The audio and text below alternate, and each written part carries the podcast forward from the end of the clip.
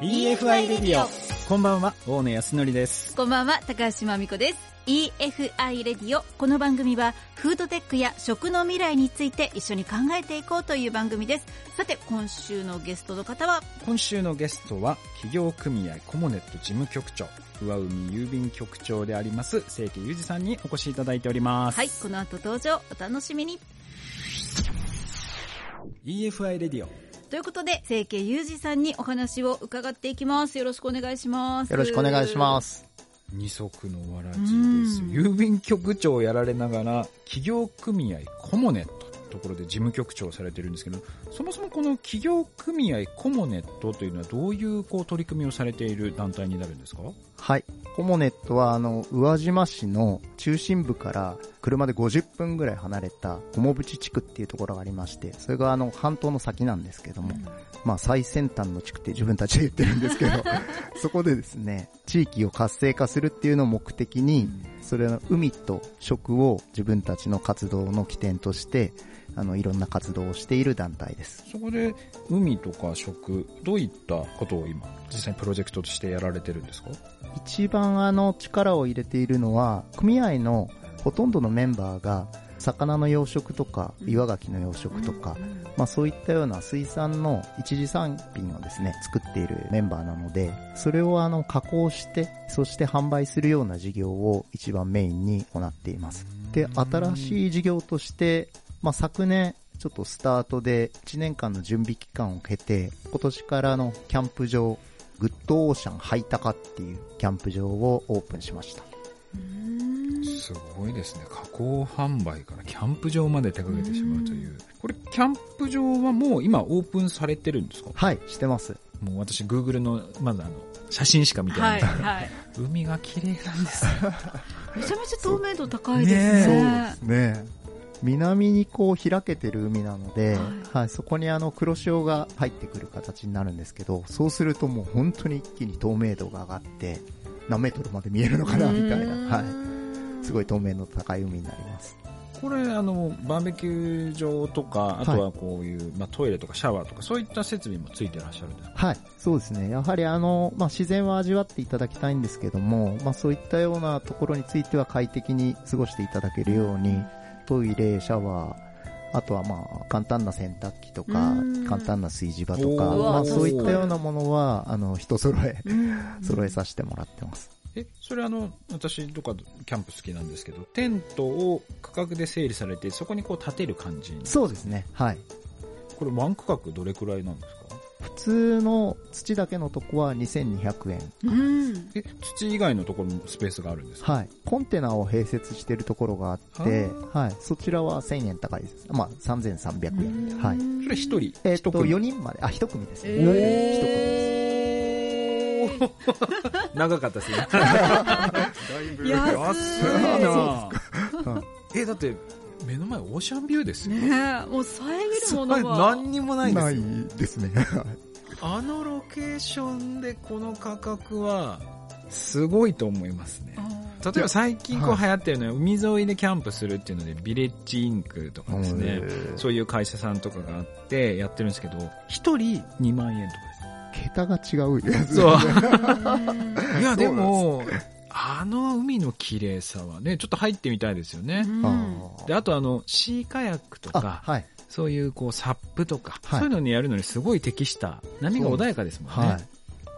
なんであの、サップはちょっとまだあの準備できてないんですけど、シーカヤックの方は準備してまして、あの、まあ、初心者でも来ていただいて、まあ、インストラクターの方で、漕ぎ方っていうんですかね、レクチャーの方させていただいて、まあ、そこから行くんですけど、コースもですね、あの、まあ、安全考えて、コールは極力横切らないようにして、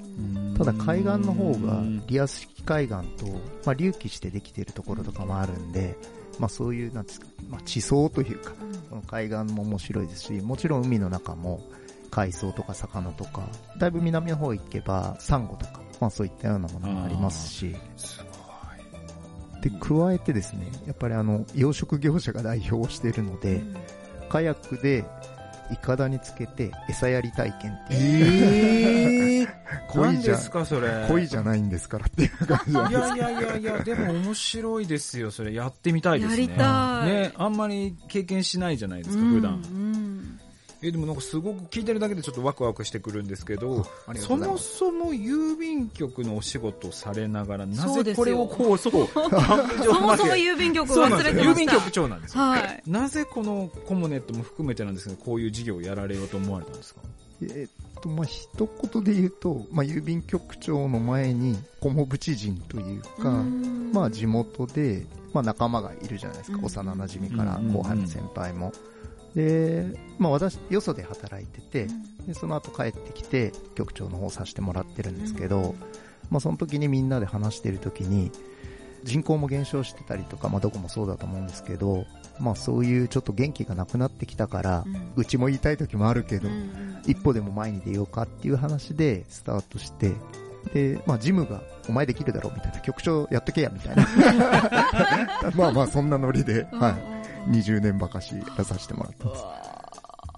そう20年続くっていうのもすごいですよね。そう、そうなんですよ。ねだって普通ですよ。そんなん言われたらちょっとめんどくさいし、大変じゃないですかうなんか事もあるしね。ね、それ嫌になっちゃうそうな気がするんですけど、なんでこう続けられてきたんですか？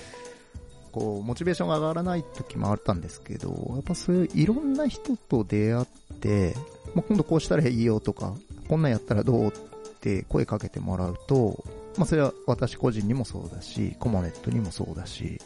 まあ、そうすると、まあ、また元気になって、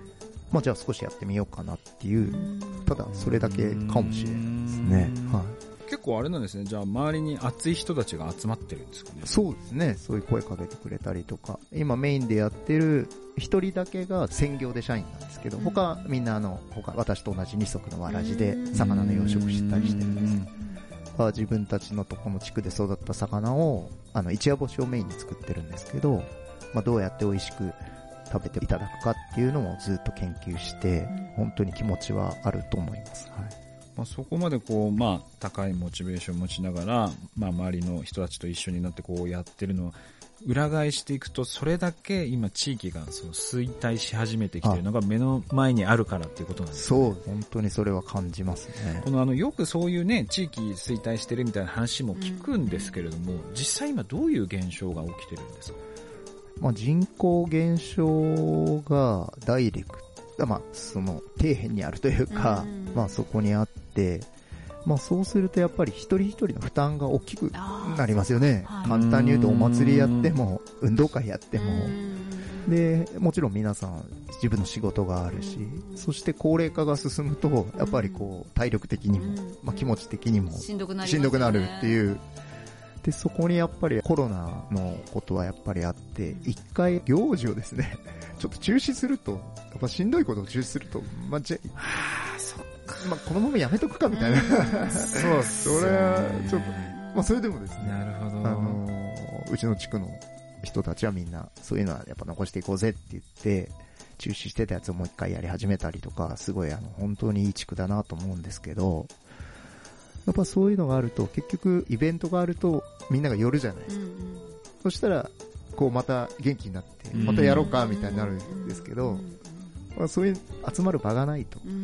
なかなかちょっと苦しいので、コロナの一番のしんどかったとこはそこじゃないかなと個人的には思ってるんですけど、今その地域が衰退する、人口が減少してきて、いろんな問題が出てくるとこって、まあ正直言うと愛媛だけではなく、まあ日本全国も同じ問題が抱えていると思うんですけど、かなりこれ大きな問題だと思うんですけど、どうやればこれって変えていけるんですかね？どうやればなんですかね。でもおそらくそのうちの、まあ一つの鍵となって、まず地域の経済というものがきちんと回っていくようにするとかで、おそらくその水産物の加工販売っていうのもやり始めたし、はい。あと人が集まる場所っていうところでキャンプ場とかもはいやられ始めたっていうことなんですすかね。ね。まあでもこういうことを一つ一つ積み重ねていくことが、少しずつ地域を良くしていく、はいまあ、そういったポイントになってくるんですかね。え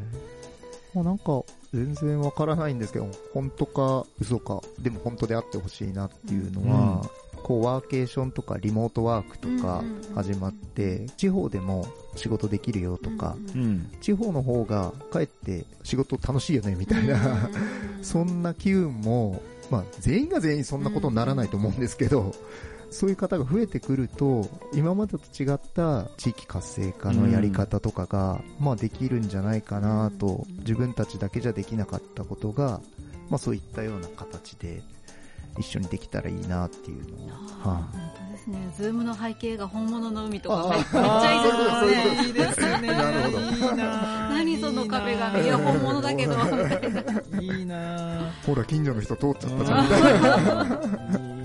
そういうことができちゃうってことですよね。あそうですねそう、でも本当コロナになって唯一すごくまあプラスだなと思ったのが、日本国内がズーム会議とかがもう普通にできるようになった。そうですよね。おそらくですけど、これが3年前とか4年前だったら、ズーム会議なんて言ったら、な、な、何言ってんだよ。ズ ズームって何ですか？みたいな。そんなの商談じゃねえぐらいな感じだったと思うんですけど、うんそこが変わったっていうのは、本当に大きなことだったんじゃないかなっていう。で、実際私もですね、先ほどね、このワーケーションリモートワークってお話ありましたけれども、東京にいたんですよ。東京の丸の内のもう本当にあもう中心にいたんですけど、今なんか電気、水道、ガスないとこに引っ越しました。だって、リモートワークというか、あの、ワーケーションだから、もう関係ないんですよ。別にどこでも。ネット回線さえあれば。で、ネット回線も昔と違って今、例えば衛星経由で、光ケーブルがなくてもスターリンクで衛星経由から入ってくるとかっていうと普通に会議できちゃうんですよ。ああ、そんなことが。そうなんですよだからその地域にとっては今まではできなかったようなことがなんかできる土台が日本の中でも徐々に出てきたんじゃないかなという気はします。じゃあ私がそうあってほしいなっていうのは、大野さんから見てもある。ね、テクノロジーが発達してきて、ね、通信環境もそうだし、そういう、まあ、オンラインで会議ができるようなものが本当に一般になったので、それってね、本当つい5年前はなかったものなので、そうですよね。だから結構これから、まあ、地域は変えていくチャンスなんじゃないかなという気はしますね。まあ、またやる気が出てきてしまいました。面白いですよ。ね、だから結構今いろんな企業さんもね、参加してそういった取り組みをこうやろうという人たちも増えてきていて、今だとね、ネットイヤーグループですかね。はい。もう今協力しながらそのワーケーションとかはで社会課題解決をしようという人たちが今いらっしゃるんですよね。まあ、これはたまたま、はい、私の学生時代の同級生がその会社に行って、彼とこういろいろ話してる中で、まあ一緒にやろうみたいな話を、うんはい、今進めています。はい。いやだから結構大きな企業さんがですね、そういう地域でこういうイノベーションのための施設を作ったり、あとは居抜きで何かを使ったりとかですね、そういったのが本当に増えてきてるので、これからモチベーションさえ持ち続けて、うんそういうの地域を盛り上げていきたいっていうのがあれば、大企業もいろいろ協力してくれるので、なんかそういうのをぜひね、皆さんもやっていただけるといいんじゃないかなと、すごく感じましたね。ありがとうございます。関さんのこれからのこう夢というか、野望というか。野望ですか？はい、ありますか？もちろん、コモブチを活性化したいっていうのはもちろんあって、先ほどあの、なんで郵便局長となのにそれやってるのっていうお話あったんですけど、やっぱり地域あっての、まあ、郵便局なので、まあ、あの郵便局の本業としてどういうふうに、まあ、そういったような地域で頑張ってる人たちと一緒にやれるかみたいなことを、まあ、あと私辞めるまで10年ちょっとなんですけど、まあ、その間に実現したいなっていうのが、まあ、今一番思ってることで、それがまあ局長をさせてもらったことへ対する恩返しになるのかなっていうふうに、はい、思ってるとこです。ね、もう、こもぶちの方はもう、皆さん、こう、正規さんのことはご存知というか。え、めちゃくちゃ人数少ないんで、みんなが知り合いで、私だけじゃなくて全員知り合いっていうだけなんですけど、はい。そうですか。またちょっとあの、愛媛県内に住んでいても遊びに行ったことないとかね、あはいいう方たくさんいらっしゃると思うので、はいまずは一回訪れてみてっていそうですね。はい。ねもうぜひ来ていただきたいです。はい。ということで、今週、清家裕二さんにお話伺いました。ありがとうございました。どうもありがとうございました。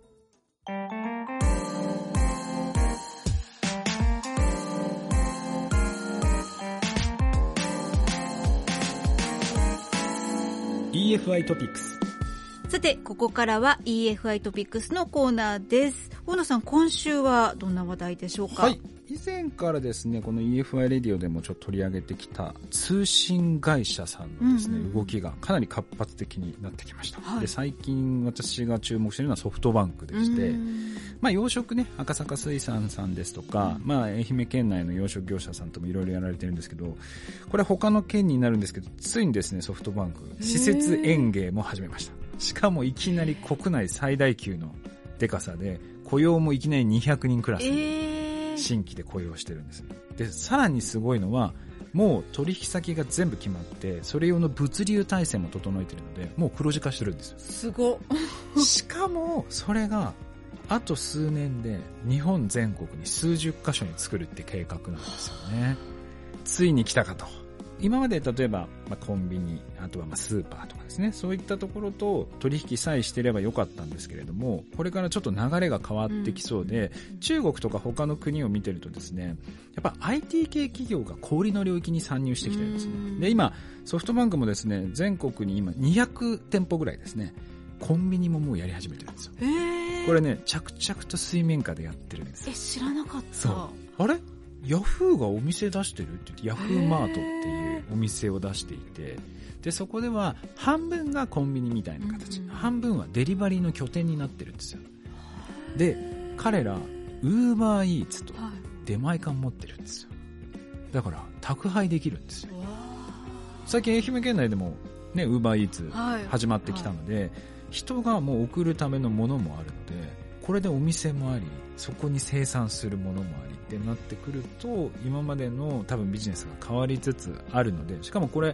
今までの流通を一切通してないので、今までの商社と多分お取引している場合はその彼らと取引できないんですよね、なのでやっぱりまだ愛媛県内には入ってきてはいないんですけれども通信会社がこれからどんどん小売りの領域に参入してくるので特にあと生産の領域も参入してくるのでやっぱり彼らとどう連携していくのかっていうのもですね大きなビジネスチャンスにつながってくるのかなと思ってますのでぜひあのちょっとねその情報をキャッチアップ次第この EFI レディでも放送していきたいなと思ってますので、はい。ということで、今週の EFI トピックスのコーナーでした。EFI レディオ